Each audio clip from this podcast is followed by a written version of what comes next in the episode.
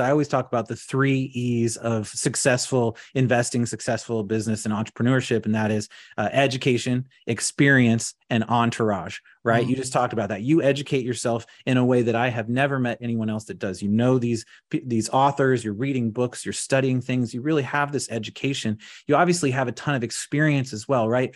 But then you've realized and i think you've realized this more in the last couple years tell me if you if i'm wrong but how that, that you can't scale yourself that as smart as you are as good as you are at what you do you are not capable of scaling just based on education and uh, experience alone and that is where entourage comes in. Right now you have scalability up to as far as you want to go because you have other brains that have that education and have that experience and you can play them into your journey and i think that's where the magic happens. Welcome to invest for the win where we discuss strategies to win at the game of private investing. Whether you're a novice or a seasoned investor tune in to hear experts break down complex topics and reveal emerging trends in private investing Head over to investforthewin.com to find links to these episodes and additional content. Position yourself to invest for the win. Hosted by the founders of FTW Investments, Logan Freeman, Corey Tuck, and Parker Webb. Today on the show, we have Jeremy Goodrich of Shine Insurance. And, you know, this was a really interesting conversation. And uh, Jeremy is an incredible storyteller. Obviously, being in the insurance business, he has a lot of stories to tell. But we also break down how to actually evaluate risk and what are the three types of risk and how you can think about building a mental model in evaluating risk on new opportunities. And we dive deep into that. Also, kind of looking through the lens of a passive investor. Jeremy invests passively into real estate as well. So, asked a lot of questions around that too, and business ownership and entrepreneurship. He's an educator at heart. He's a school teacher turned business owner and investor. And I think you're going to find a lot of value in today's episode. Welcome back to another episode of Invest for the Win. As you guys know, our goal on the podcast is to provide unique insights into the private investment world by not only using our own experience navigating transactions in today's marketplace, but also diving into stories and perspectives of experts in private investing and business operations. And today, on today's show, we have Jeremy Goodrich of Shine Insurance. And today we're going to be talking about one of my favorite topics, which is evaluating risk. Mm-hmm. Jeremy's also going to talk about insurance and passive investing, commercial real estate. And um, I'm excited about this conversation for a multitude of reasons. But evaluating risk, one of the most complex but also important things that investors need to be thinking about. And I've done a ton of research on risk. We've written extensively about the different types of risk, and uh, Jeremy and I have shared some LinkedIn posts and comments back and forth together on the topic as well. But first, let's give a little background of Jeremy. Jeremy owns Shine Insurance Agency. He's a teacher at heart, and he simplifies insurance by giving step by step guidance along the way. Before Shine, he was an elementary school teacher, helping kids fall in love with art, math, science, and writing Former students always remember learning to play hockey in gym class, opening epic businesses in a virtual world called the Businesses Project, and learning to use a sewing machine. After 13 years of teaching, he decided it was time to change the way people feel about insurance. Jeremy carried the heart of an educator over, and I can speak to that. And he's been making insurance simple for first time home buyers, real estate investors, business owners ever since. This is pretty awesome. This is probably my favorite part of Jeremy's uh, bio here. Most days, Jeremy can be found helping real estate investors by shooting them ballparks, reviewing their policies, and making insurance work for their bottom line. Obviously, as a as an operator myself, that's very mm-hmm. very important. He's also the host of a multifamily real estate podcast and the host of YouTube's number one watch independent insurance agency. Man, Jeremy, I've given uh, a brief overview of who you are and your experience, man. But tell us through your eyes, starting with how you got going in this industry like that pivotal moment when you were looking at your your life and your career and you said okay i'm jumping into business ownership i'm jumping into the insurance space no longer going to be an educator of children but educator of you know business owners and one of the most important pieces of their business well, Logan, thank you for having me on the show. I really see you as one of the people I look up to, in this industry. I look for what you have to say. I look for the journey that you're on to provide waypoints for me as well in my journey. So, thanks for giving me a, an opportunity to engage with you and to really just hear the things you have to say about risk. So, I did switch from being an elementary school teacher to ultimately starting an insurance agency and then digging into right now I'm 100% a commercial real estate uh, risk manager and insurance advisor.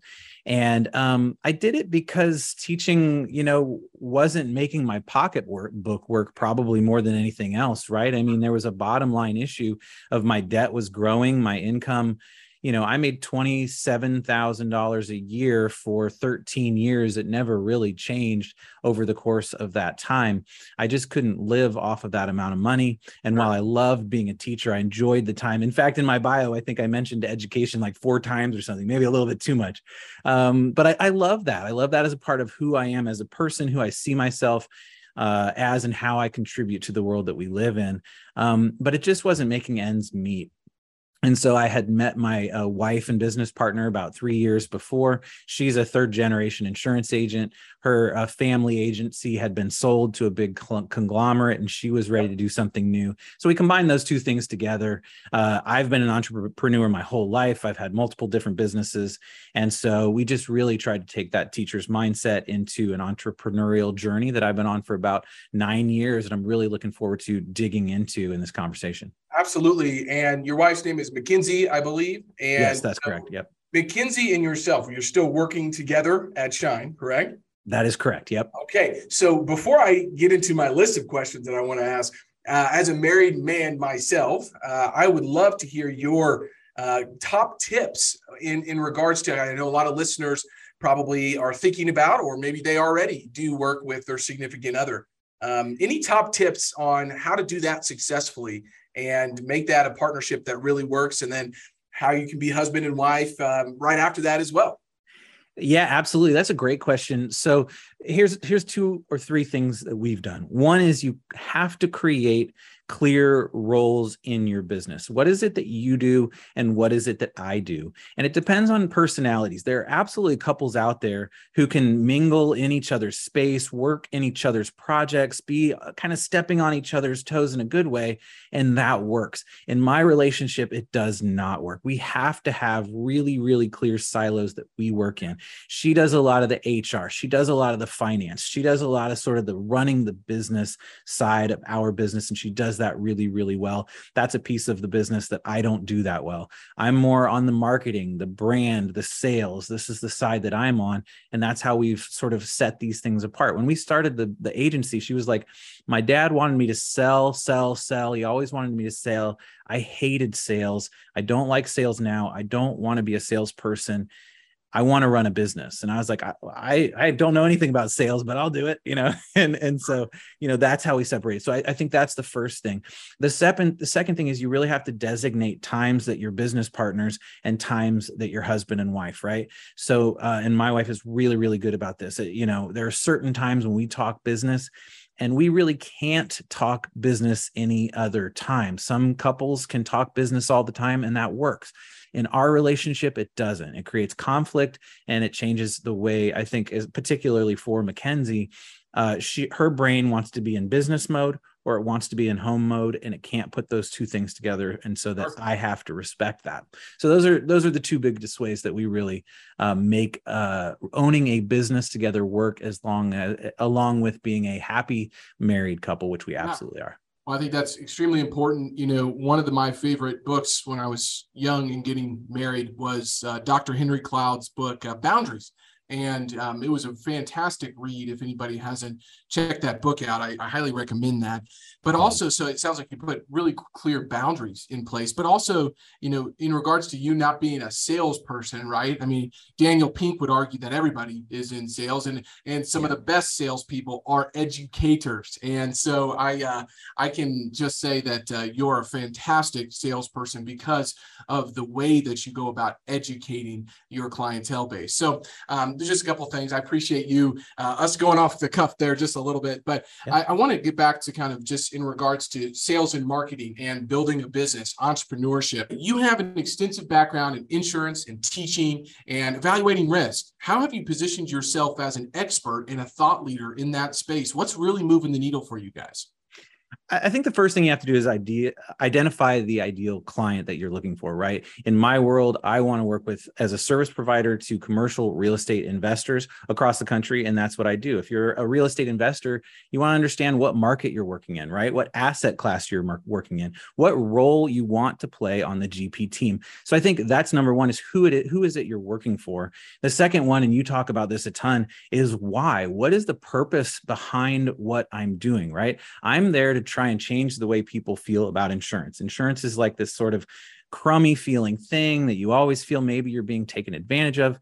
But the bottom line or uh, underneath insur- insurance is we're all actually putting money in together so that when something bad happens to one person, it doesn't crash their business. It doesn't take away all of their money. Yeah. It, they can be financially made whole, right? So I'm here. One of my value systems, one of my whys is to make that change. For you as a commercial real estate investor, are you trying to make better places for people to live? Are you trying to lift up a community in some way? Are you trying to make a bunch of, you know, money so that you can be a philanthropy, do philanthropy in whatever way makes the most sense for you. So I think those are the foundational things uh, around who it is you're working for. And then the last thing is on that marketing side, how are you just adding value to those people's life? I read a book, Youtility, by an author, Jay Baer, who I love, is a great marketing expert.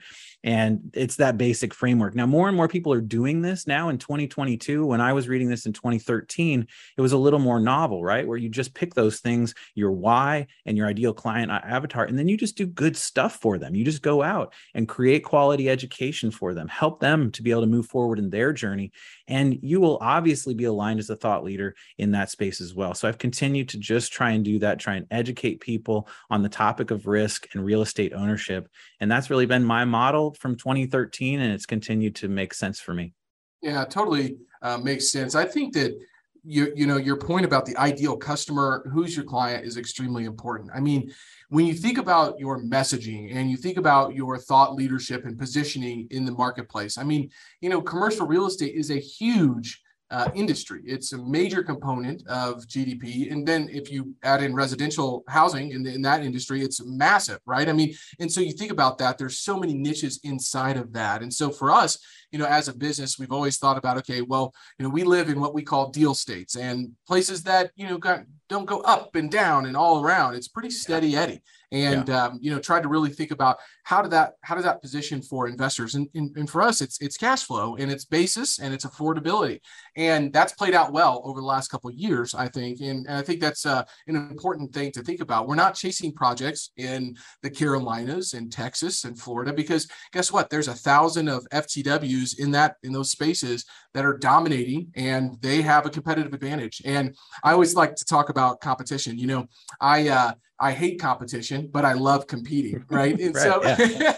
it's like yeah. my one of my posts I put out there. I was like, you know, that was went viral or whatever. It's like, look, I I'm I'm not a very competitive person, but when you're competing for the same assets or the same clientels or you, you, you have to figure out a way to differentiate yourself. And there's so mm-hmm. much writing around this you know the blue ocean strategy and all these different things.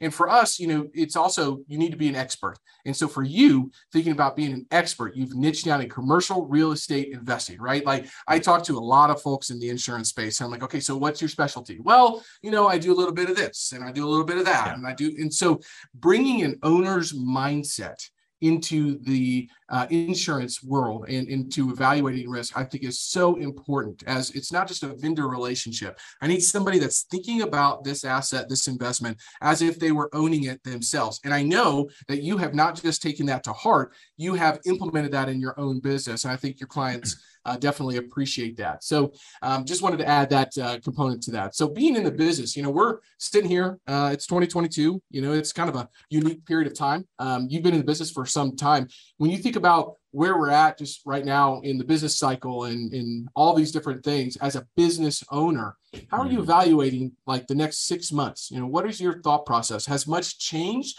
I've talked to some CEOs and business owners that are are like, hey, we're we're highly susceptible to recession, so we need to do certain things. And then there's other ones that like we put a lot more into marketing and sales at this time to gain market share. You know, what is your thought process right now since you've been able to to be in business for quite some time and, and probably been through some ups and downs? Where's your headspace at with that? Yeah, I think that uh, where we're at for our business is very similar to where a lot of commercial real estate investors are. And that is there's less room for mistakes. You know, in 2020, 2021, uh, there was room to make some mistakes, especially in your purchase process, and still get away with a business plan that maybe wasn't perfect.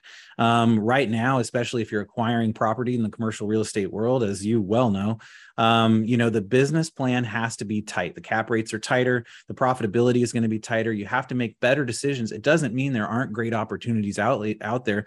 There absolutely are, and there may be more and more good app, app opportunities coming here soon. I think from my perspective as a service provider to the commercial real estate world and a, a LP investor, um, I'm coming from the same scenario. I have less room for mistakes, but I've structured my business to be prepared for that. Right? I'm prepared for changes in scenarios. I have multi. I have one other vertical that is a part of Shine, which is just home and auto insurance in local Bloomington, Indiana. Right? So I can say, well, if things are changing in the commercial real estate world, which they aren't for me right now, but I'm prepared. Should I put more energy into that other vertical? So there's some diversity. I'm not 100% mm-hmm. all in across all my active income spaces in one thing but also just in the commercial real estate space i think people are looking for more information they realize that you have to have a better plan and that brings us kind of to risk management right and risk yeah. mitigation if you have to have a better plan and that is all risk management is is having a quality plan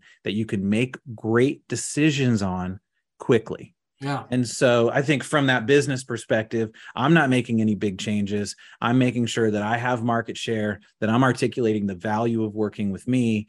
And I think that I'm seeing fewer deals than I did in 2021 and 2022 because fewer people are buying properties. Um, but that gives me the capacity to establish deeper relationships with people that have portfolios already. And so that's probably the shift that you're seeing in my business model, right? So you have the ability to pivot because you've been through it and you know it, and then you just move based on what is being provided to you. Yeah, no doubt that uh, transaction activity has fallen, um, you know, not off of a cliff, but it's definitely declined. Um, there's clear signals on on why that is, and you know, the biggest one being, look, sellers are still very, um, you know, adamant about holding on to prices that you know they saw the last 24 months. Well, guess what? You know, the cost of capital is rising, but mm-hmm. at the same time, everybody's like, well, our our cap rate's going to go up, you know, or what, what's going to happen? You have to look at the fundamentals. And when I evaluate the fundamentals, I mean, what is the percentage of new mortgage debt versus uh, as a percentage of GDP, and mm-hmm. what how much capital is actually sitting in dry powder. And there are certain metrics that you can look at to say, look, we've got 4 trillion here, there's 5 trillion there. It's all looking for yield. Everybody's scared. A lot of people are scared of the stock market. And so where does that go? It usually goes to tangible assets. You know, yeah. I mean, I, I'm not going to bash any type of cryptocurrency or anything. I invest in that stuff. But at the end of the day, you know where do people go it's stuff that they understand and it's tangible a lot of times and so i think that um, you know after reading uh, Ray Dalio's most recent book, The Changing World Order, and understanding where his mindset is. You know, I and, and talking to a lot of economists on this podcast, you know, I think that uh, more and more people are going to be open to looking at commercial real estate, and there's still a lot of capital that's looking to be placed into those projects. So I don't see kind of a, a big, you know, uh, you know, wave of, of prices going down, but what I do see is opportunity looming. You know, when, mm-hmm. and it's, it's going to be fragmented. But the only way that you capitalize on that is if you have relationships and you've taught people what you're looking for. And we are big on that. Like every person in our company needs to know what we do, how we do it, what we're looking for, so they can communicate that to vendors, to investors, to anybody that they're speaking with on a, on a weekend playing golf. They're talking about what we're, we're up to, and people need to know what that is. And so I'm curious as you've grown your business. I have no idea how many you know employees that you have, but right before we jumped on, you were talking about a staff meeting, right? Um, how have you implemented kind of a strategy for people to message and communicate, you know, on your behalf? Not maybe not on the sales and marketing side, but as they're talking with people, how have you gotten you know people on the same page in regards to the messaging, um, especially right now, just in regards to the conversations that they're having? Yeah, I think it's a great question. I, I, just want to add a little bit to what you just said there because I think there was a lot of t- a ton of real value there, and I, I, agree with you that there's a ton of capital available, and probably more and more capital will become available as people turn to real a- assets, as you just so articulated articulately described. the product is the problem, right? Product availability right now, deals available to do are limited. I have clients, you know, I have lots of clients who tell me about selling their pr- properties and purchasing properties. And some of the sales that I've talked to folks about are insane. When they heard how much the person would give them for their property, a hundred unit complex in Indianapolis comes to mind. I talked with an owner yesterday about it. He was like, I wasn't interested in selling. I had no interest in selling. When I saw that number, I suddenly had interest in selling. I have right. no idea how they're going to make any money off of that, but sure, I'll sell. And so I think we'll continue to see that because there's not just a magical addition of inventory, unless you're on the development side, which is a fascinating place to be right now. Um, as far as messaging inside of uh, my company. To me it's just all about brand from top to bottom. So i you it's it's back to that why right? You create your mission. You know why you're doing what you do. You put values underneath it. What are the things that we can do to achieve that mission? And then we do the tasks oriented. If you've ever obviously read traction or other book, books like this you'll recognize what i'm saying here right? And so everything works toward it. When you're hiring people they immediately understand what it means to be a member of the shine team, what types of personality attributes we're looking for, right? And so all across the board, we're attracting a story. We're making one brand that says says the same thing. Look, you don't love dealing with this thing. We understand that you don't love dealing with this thing. We're going to make it as easy to deal with as possible and maybe even make it interesting to you to be able to see how managing risk can increase the profits in your portfolio.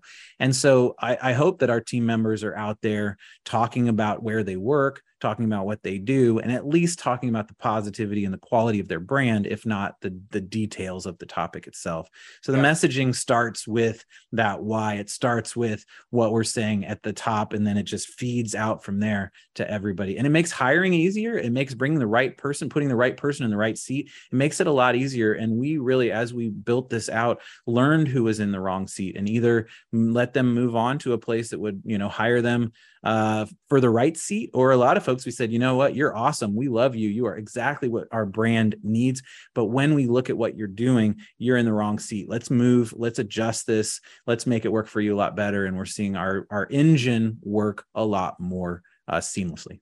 Yeah, that's a great response. I really appreciate that. Anecdotally, do you, uh, when you're talking with uh, commercial real estate investors or CEOs of businesses, um, and even in your own business, I'm curious to hear, you know, with that brand and you're trying to convey that with other people. And look, we've been in the office office for two years now, so what whatever. But um, have you had any anecdotal, you know, evidence or or uh, how has it shown up in your own business with being able to create a culture in regards to, um, you know, trickling down that that brand and making sure everybody's on the the mission and the values are the same? Um, is it difficult to do in a, a, remote setting? Is my question. And are you seeing or hearing more people uh, be in uh, an office setting? And, and how is that set up in your own business?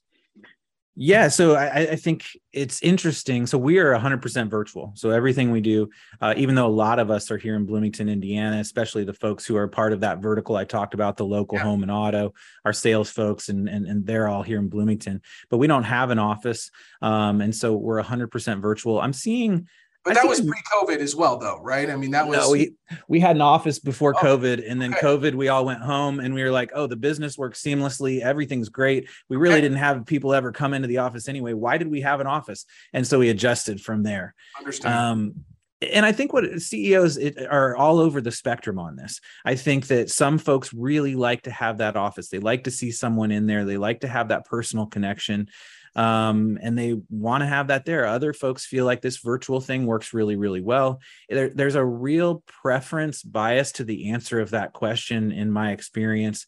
Um, although I think most people see that virtual can work whatever they're doing it can work and whether they want to work in that environment or not is really up to their their feeling around their brand their feeling around their culture we love it i can hire people you know before i was lo- locally had to hire you know right. and now i have team members in montana i have team members in north carolina i have team members in illinois uh, I have a team member in Texas, and I have a, a, a, quite a few team members here in Indiana. So I can hire for quality in a way that I couldn't before. Yeah, that's a really good point. And I also think it, it depends on the size of your business as well. I mean, in regards in, in the type of business that you're doing. Um, you know, I, I always look at like downtown Kansas City, and it's definitely not back to to what it was, you know, pre-COVID. Mhm. Yeah.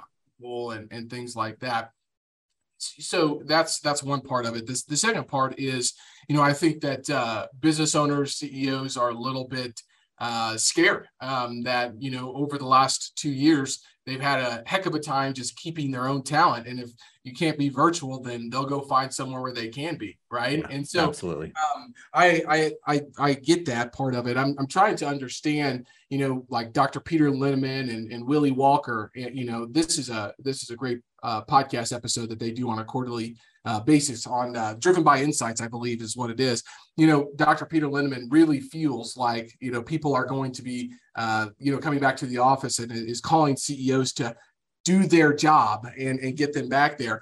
Um, Mhm. He's also over 70, you know, some I think he's close to 75 years old. So there's uh, a little bit of that uh, component to it as well. So always just asking that question to get people's perspectives. I appreciate you you answering that. So back to the, the can I can I add one more thing? Sorry to keep, but but one thing that we have that really makes virtual work is a structure, standard operating procedures, and a really really clear training process. So people know from the moment they join our team until they find full competency in any given element of their role on our team, exactly what success looks like and exactly what those parameters are. And I think that makes vir- virtual really really work a lot better. Just want Yeah. to add that. Yeah, absolutely. I mean, as a manager or a business owner, I think it could be um, looked as, as as potentially more difficult because you have to be better.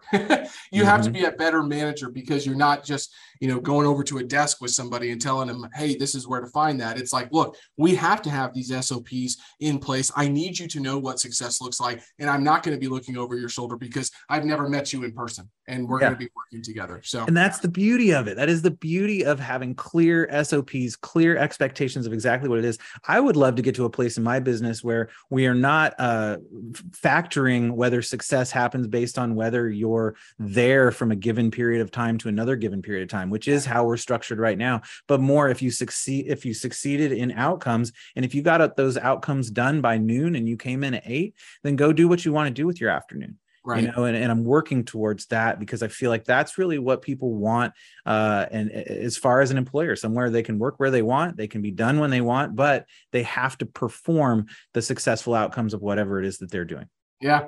I mean, I've even watched my wife work from home for over two years now, and she was going into the office. And uh, I mean, it really comes down to like, look, I can get my job, my my role done in six hours during the day. And um, and so if you can implement that and you can have people that are able to do that and don't abuse it, I think it's a beautiful thing. I really Right. do. And I'm excited about seeing how kind of the United States kind of transforms over these next few years. I really do feel like this is a big turning point in regards to work. And as our workforce continues to be, you know, younger and, and our, you know, you know, the silver tsunami continues to happen in the in the senior living, it's only going to be younger. And I think CEOs are being are, are getting younger as well, and business owners are getting younger and and um, being more open to those things. And I'm hoping that can potentially rise you know productivity in our in our country. And um and, and and really just you know create a, a rising tide for everyone. And so i'm excited about that. Uh, and i'm i'm curious to see how it plays out. Um, definitely something i'm watching and researching very very closely. And and uh, my thesis right now is it re- just is the same as yours it really depends on the structure of your business what your business actually is and how good the managers are that you have um, and how strong your business uh, SOPs and, and different things are. So um, hopefully that'll make better businesses out there for for everybody to to engage with. Yeah. So, in regards to just um, some big mistakes, right? We're, we've talked a lot about business ownership, entrepreneurship, but I'm curious in regards to insurance, commercial insurance specifically. What are the biggest mistakes that you've seen investors and people getting started, or you know even experienced investors um, you know that they've they've oh, you know you've you've seen be precedent you know in your in your business. What are some of those biggest mistakes that you see on a regular basis when thinking about insurance? And um, you know like you said it's one of those things that has historically been something that's like oh well it's just something i've got to do. Give me the lowest cost and i'll throw it on there. But that could be a big issue for people. And we're going to talk about risk management here very soon but i wanted to talk about the the biggest mistakes that you've seen in your business and specifically around you know placing insurance on these properties times yeah, I, th- I, think the answer is easy, and it's really commoditizing insurance, right? It's exactly what you just said. I want the cheapest thing I can find because I don't care about this topic. I just need to get the number I need to make my pro forma work for this situation. I often say about 80% of real estate investors have insurance policies that are going to fail them when they need them most. And the reason for that is because they went out and they said to four different brokers, Hey, uh, I'm buying this new 100 unit property. Uh, can you get me a quote? And they went to another broker and did the same thing, and went to another broker and did the same thing. And the basic premise of how it works from there creates a really bad insurance policy uh, for the owner. So there's something in the insurance world called blocking markets. And so when you reach out to someone and ask them to go get insurance, if you reach out to me for an insurance policy, the first thing I'm going to do is I'm going to go out there to every single market I have avail- available to me and submit my submission to them. And what that does is usually, this isn't always the case, but usually it makes it so no one else can go to that company. So if you've gone to someone good as the first person then they've blocked out most of the markets for anybody else. There are lots of different insurance companies out there, hundreds of insurance companies, and not every agent has every company. So, you know, there could be different companies that different agents hit, but for the most part, they're the same companies that are willing to, you know, in an apartment complex scenario, there's only so many companies that are going to say yes. So that right. first person blocked everything. Those other three people still want that business. And a, hundred unit apartment complex might be a fifty or sixty thousand dollar insurance policy. That could be a lot of money they make. Insurance agents usually make about 13% of whatever the premium is. So we're talking about six, seven thousand dollars that insurance you know agent could potentially see. So what are those three people that were blocked out going to go do? They're going to go find any insurance company they can find to be able to offer something to maybe win this business. And therein lies the problem. What they have access to generally is going to be uh, lower quality policies that are with less reputable companies and there may, yes, be a cheaper price but when you have a claim in that situation it just all goes to hell. And and i think that you see scenarios and i, I give a longer example sometimes of someone i knew uh, who ended up getting a payout instead of $500000 in this fire situation that they should have gotten had they had a correct policy. They got about $60000 in the scenario because they bought a policy for $10000 less than the other option that they had available to them. And so the biggest mistake i see commercial real estate investors make is just commoditizing it and just thinking you can go out and bid like contractors to work on your property. It's just an entirely different game and it doesn't work that way. Yeah, that's a great point. I mean, you get what you pay for most times in life. And um, or you, you overpay for something and somebody sold you a bill of goods. But you know, I, I don't think this is one area of anybody's business that they should be uh, trying to skimp on and and try to find the lowest cost provider. Uh, mm-hmm. Talk about just you know what where the insurance um, you know, industry is right now. You know, I mean, I see your yeah. post about, you know, we've got rising, um, you know, insurance costs. I think you, you today was maybe just in Texas um, or something like that. Um, and there's reasons for that, but just talk about how it's shifted the last, you know, 24 months or what the foreseeable future looks like. I think Texas is a great example because it's so volatile right now, what's going on in the insurance world. And I think describing what's happening there gives you a sense of how the whole thing works. Mm-hmm. So, what we're seeing in Texas right now is incredibly volatile insurance prices that are rising significantly. I have told people uh, when they're saying, Hey, I'm going to buy a property four months from now, I'd say, Yeah, I think that'll be around seven, eight hundred dollars a door. I think you can pencil that. We get to three months later. And, and hopefully this will stabilize soon and this will be an unusual scenario but three months later we're now talking about $1100 a door in, instead of seven to eight hundred dollars a door. And this is in no, north texas where there's not even uh, coastal exposure. What's happened is a lot of the uh, uh, the claims that happened from natural disa- disasters. So there was a particular freeze. Maybe we remember it in 2021, February of 2021. Texas got very, very cold, and there was a fuse freeze, especially apartment complexes. We had tons and tons and tons of burst pipe claims, right? And so people were already feeling insurance companies were already feeling like ah texas i'm not quite sure. And then suddenly there's this you know multiple billion dollar claim scenario. And what we saw is the nationwides the travelers the state autos you know a lot of the big companies that we've heard have started simply saying no in texas. And so when companies like that start saying no then we get a supply issue. Yeah. suddenly everybody who would have gone with those companies is now looking to other companies that are still there. Meanwhile, a company called Strata basically collapses in in uh, Texas collapsed uh, just in this last year. The complex, discrete, you know, it gets involved with reinsurance and all sorts of other things. But this company that has been one of the biggest property insurance insurers in Texas collapses. So now we got all these insurance companies saying no, and another insurance company that's collapsed. And so everybody who owns properties that were insured there are looking for insurance as well. We have a huge supply problem. And when you have a supply problem, anyone who knows basic economics, the cost of something is going to go up. And so I think a lot of times we think about insurance as just this magic thing that has an unending supply. And Texas is a great example right now of how, no, that's not true. Oftentimes, insurance companies will just put their hands up and run out. Uh, this happened in in Florida in 07, 08. Florida's used to high prices, right? Texas right. is just having high prices come in, and so they're not as used to it. And so, you know, commercial real estate investors are underwriting a certain way, and then they get close to closing, and it's a completely different number.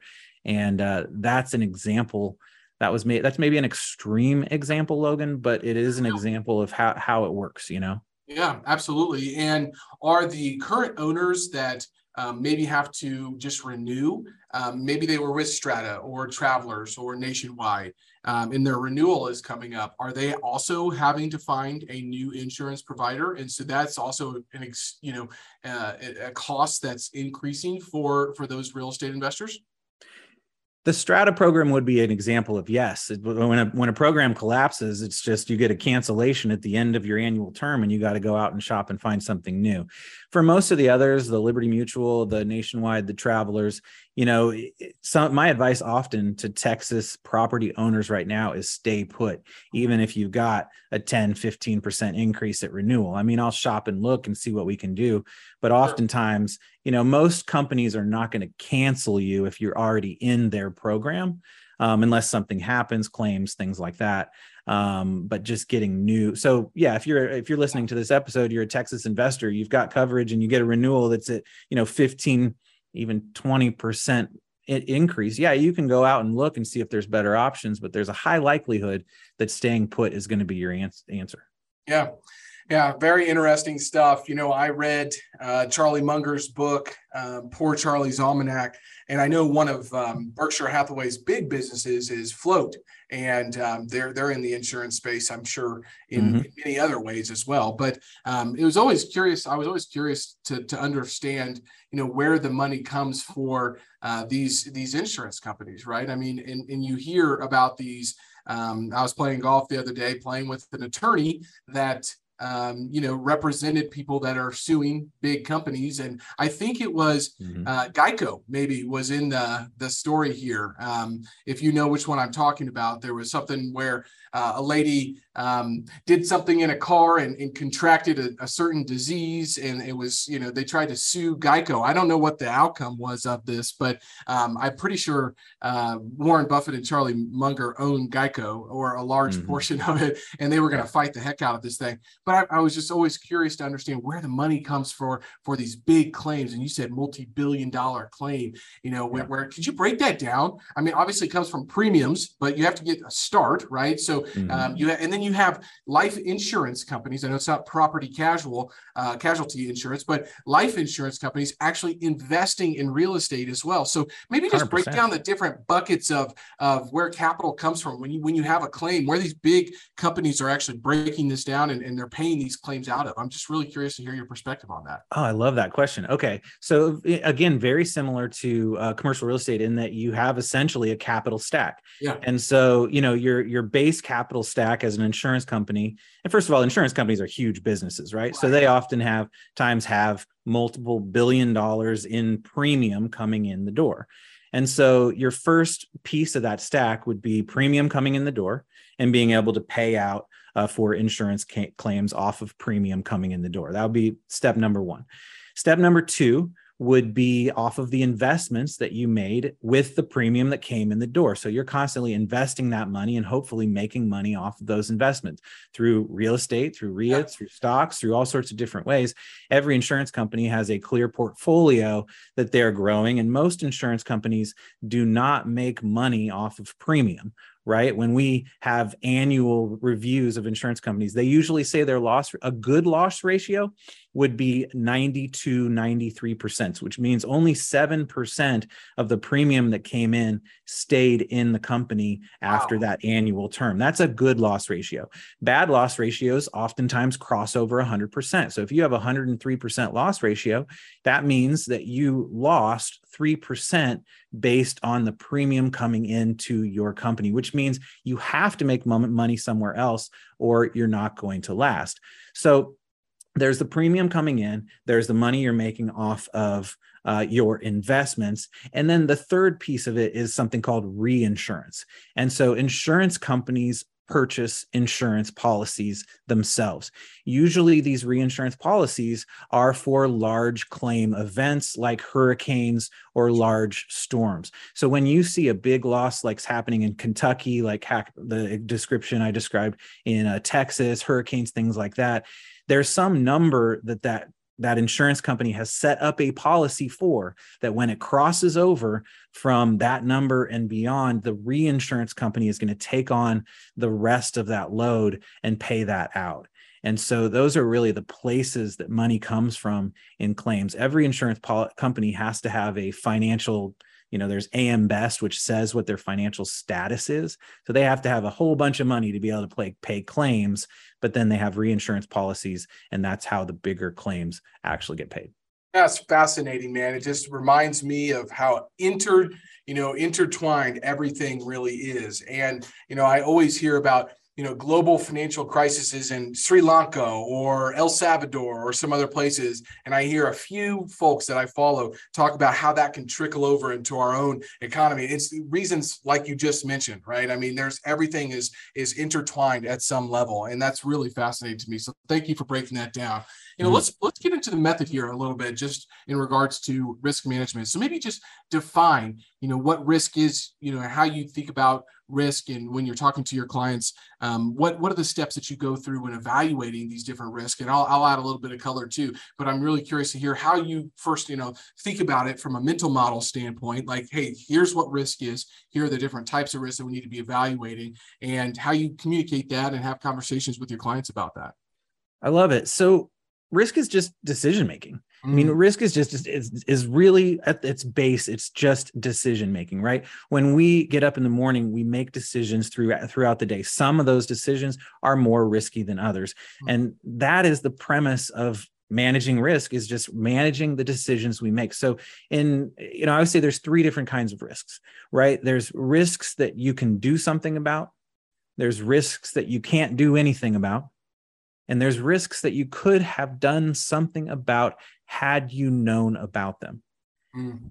And I think what I always talk about in my podcast is there's three steps to navigating risk, and that is identifying, understanding, and then managing every risk you have, right? And so, in a lot of what we do as business owners, as commercial real estate investors, we first want to identify the risk. If you think about a due diligence pro- process when you're picking up a new acquisition, those checklists, those processes, those people you hire to check the water, to check the sewer system, to make sure that the tenants are actually there, that the rent rolls make sense. Every step you take in due diligence is risk management. The, the risk you're trying to manage in that particular example is is the decision to purchase this property the right profitable decision for me? And so, what you're dissecting is you're identifying all the different risks.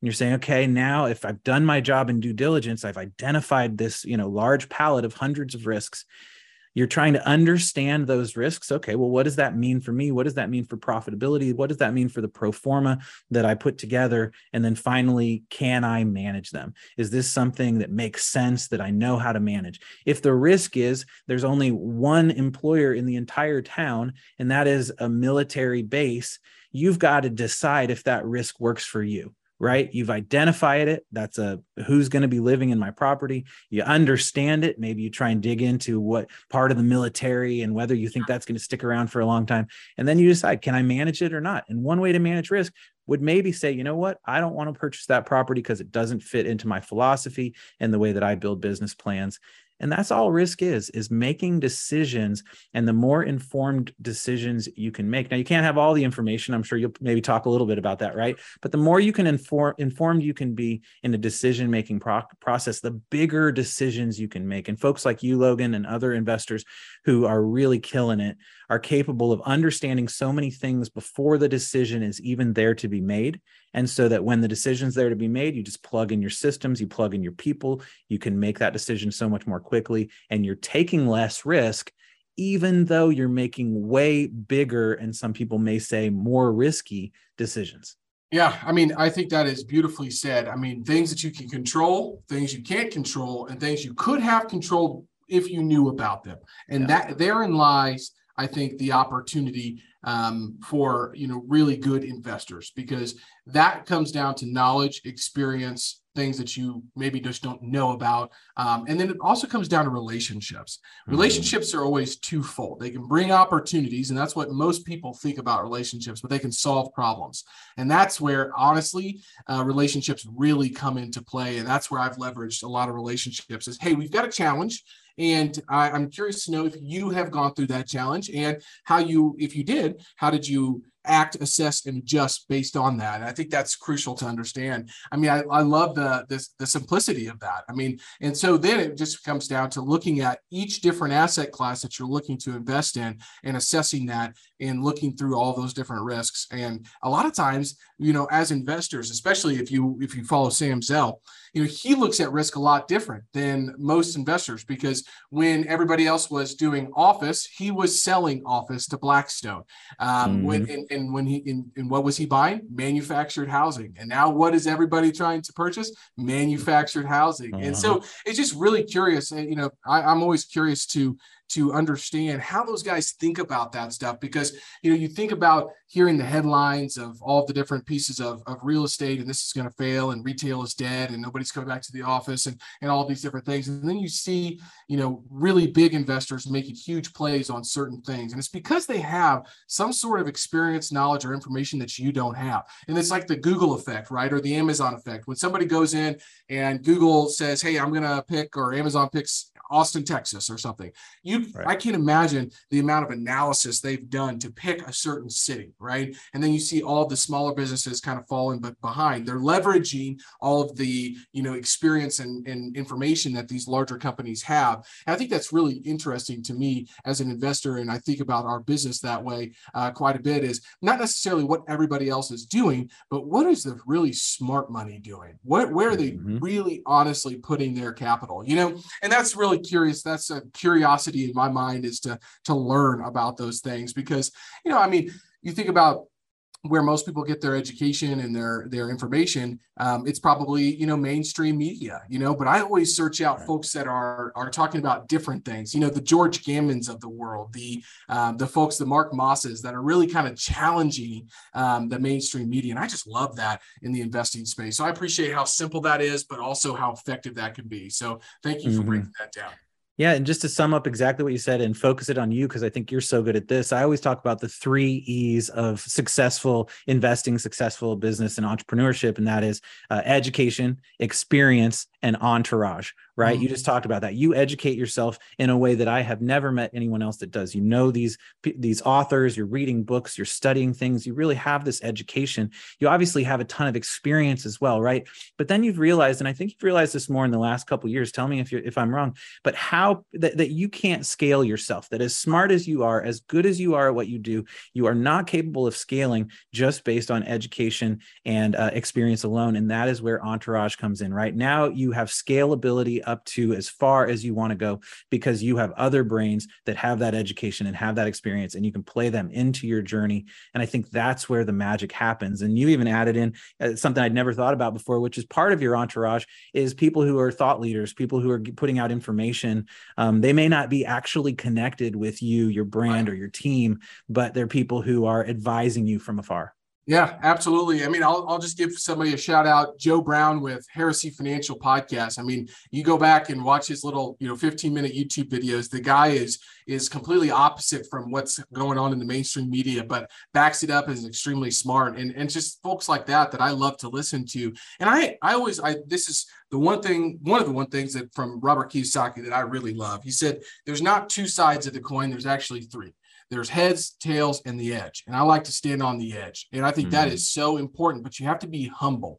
Humility in being able to stand on the edge get both perspectives, see both sides, and then be still be rational. I tell you what, that is what the great investors can do, and that's what they have done. That's the Ray Dalios, the Howard Marks, the Buffetts, the Mungers of the world. Especially if something's out of their circle of competency, and they're just like, "Look, I just don't understand that," right? And that's mm-hmm. really, really important. Like I love that Ray Dalio said, you know, early on, "Hey, cryptocurrency has no value." I don't know if he actually said that. He said, "I'm not going to invest in cryptocurrency." You actually now, you know, hear him on on talks, and he said, "Yeah, it's a small portion of my portfolio, you know. So he is one of those guys that's on the edge, right? He's not going to mm-hmm. take one side or the other. And he's got a principle for everything to go back to. And like you said, that's how you eliminate some of those things that you may not have been able to see is by having principles and you go through it. So many people are so forgetful, and it's kind of a, a you know a fascinating concept to me. But you, you have somebody that says, "Look, I, I you know I've been in the business for 15 years," and they forget all of the things that they actually went through 15 years ago. But right. if you write them down and you can look at principles like Ray Dalio did, you can say, "Man." I'm pretty sure 27 years ago, that March, we went through this, and I'm going to go back and look at my principles for that. And you can search for that and you find it and say, This is how I dealt with it. And then you can look at the outcomes. Oh my gosh, it's like having a crystal ball. Um, and, mm-hmm. and people are like, why is he so successful? It's because he, the guy is so methodical about his decision making. And same with Warren Buffett and Charlie Munger. Charlie Munger is the most, uh, you know, I think successful, one of the most successful investors of all time. And it's because he studied and he has mental models that he can go back to. And uh, that, that creates, you know, um, a sustainable way to make decisions, but you have to be humble enough to be able to do that. And I think that's what I'm striving to do. And then you put yourself, like you said, said, Charlie Munger has, you know, Warren Buffett, and you know, I have two business partners. You know, that's mm-hmm. where one plus one really does uh, equal three. And when you're making big decisions, it's really paramount to to know that uh, other people's perspectives are so important. So, and I, to be on that edge, you, you have to be humble, but you also have to be a connector. And I, I, hear that as you're talking through all the every single one of these people was able to connect the right people with the the right decisions. So to I think maybe the most important way to be on that edge is be have the capacity to be a connector, connecting all the information necessary to mitigate and limit the risk in given decisions so that you can go forward. Absolutely. A couple more questions here, man. I could go for with with you, Jeremy, for a long time, but uh, just want to get into the predictions really quickly. What are yeah. where do you see the industry heading? You know, I mean, you're an LP in a lot of you know projects. Um, you talk to owners of real estate all of the time. Um, just give us your high level, you know, opinion of where where's commercial real estate investing heading? Where's the insurance world heading over the next six to twelve months? And um, yeah, I'd love to hear your predictions there. I love that. Yeah, I, I, think some of it comes back to the beginning of the conversation where we, we see hardening. I think maybe hardening is the word that I would think of across the the scale there. In the insurance world, we're absolutely seeing hardening. I described Texas. That's an extreme example, but it's happening all over the country. I don't see that ending. Although you all, whenever you have a hardening market, at some point someone says, you know, it's hardened enough that there's some pretty good money in this thing, and I'm going to come in and start undercutting all these people who are going up and so at some point in the insurance world, just like the commercial real estate world, companies are going to come in and start softening it up and bringing that back down. I always look forward to soft markets. It's a lot more fun to be an insurance agent when you can find someone the cheap, you know, a great price for quality coverage instead of having to give bad news all the time. Um, but I think that insurance right now is hardening. I think it will continue to harden over the course of at least the next few quarters. And hopefully we will see mid 2023, somewhere in there, where we start to see insurance companies be interested, particularly in multifamily, other types of commercial real estate. We're not seeing it quite as hard. Um, although office is real hard because there's a lot of vacancy issues and things on there. Absolutely. But um, you know, I, I think that that's what we'll see on the insurance side. On the commercial real estate side, it is just I can't describe it any better than just there's less space for mistakes. And I don't see that changing. Although if we do have some of a, a, a real estate, I don't think there's going to be any kind of real estate crash. I don't I don't see anything there and I don't see anyone really talking too much about that. But I think if it does soften on prices, then I think there can be some buying and some folks getting in. Someone like me who's early in their LP journey can start to really get into some deals um, and jump on something that's looking pretty good. But it's not there right now, that's for sure. Yeah, my one of my favorite sayings: the cure for high prices is high prices. and um, yeah. Peter yeah. Mallouk, the the the owner of Creative Planning, um, said that on his podcast. I don't know who originally said it, but the cure for high prices is high prices. You know, yeah. and and that's there's a lot of truth to that. So um, I appreciate that and uh, bringing out the crystal ball for us just a little bit. Uh, one of my favorite questions to ask every guest is, "What inspires you, and why do you do what you do?"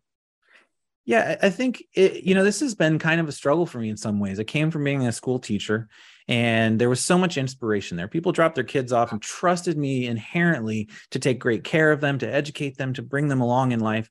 And there was there was no question around my why, right? And so when I came, when I left that and really did it for money in a lot of ways, right? Like I wanted to be able to take care of my family. It took a really long time to figure out my why on this side. And I almost, you know, especially people make jokes about the uh, Will Ferrell made a joke recently, you know, about like the insurance agent, just like the least interesting person in the world. And so, you know, I really think it's about legacy for me. It's about building a comfortable life for my family. It's about not having to worry about the things that my parents had to worry about and that I had to worry about for so long as a school teacher. But more than just that, I think it's about making our community better. We really, uh, one of our, our Rise by Lifting Others program is really focused. Right now, we're focused on uh, homelessness and the unhoused in our local area.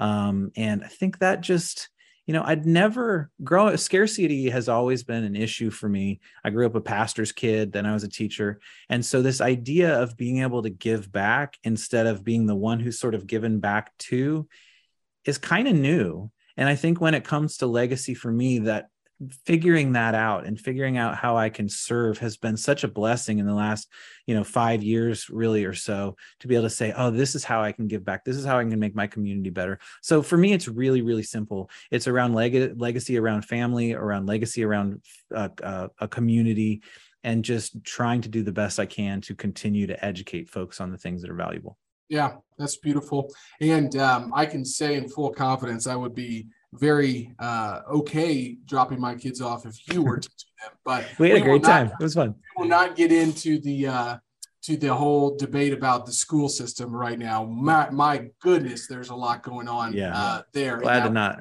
glad to not be a teacher right now. Yeah, yeah, absolutely. But if but, but I will say, if you were the teacher, I'd be dropping my kids off, especially if you could teach them how to sew. How cool would that be? Anyways, absolutely. that's awesome, Jeremy. This has been fantastic, man. Where can people find more about you and what you do. Absolutely. Shineinsurance.com. If you're a multifamily investor and you want some numbers for penciling, you can go to shineinsurance.com slash ballpark, answer nine questions, yes or no, and we'll give you an immediate ballpark for your uh, penciling. Um, so you can use that. And then, uh, you know, our podcast is managing commercial real estate risk, where we really do risk management assessments with our uh, folks we have on the show and talk about risk in general. So yeah, thanks for having me on. Yeah, Jeremy is a, an incredible storyteller as well. If you guys want to follow along some of the craziest claims and how they played out and all of those different pieces, definitely give Jeremy a follow on LinkedIn as well. If you want to get some numbers really quickly for your property, head over to that website. We'll drop that in the show notes. Jeremy, thank you for your time and insights, man. I know our listeners are going to find this valuable, and I surely did. I appreciate you spending some time with me. Logan, it's always a pleasure. You're really great to follow yourself, and I, I love learning from you as well. Thank you for tuning in to Invest for the Win. If you found this episode valuable, please take a moment to share it with a friend you think could benefit from the insights of our experts. Also, don't forget to take a moment to leave us a rating and review. Visit investforthewin.com to learn more.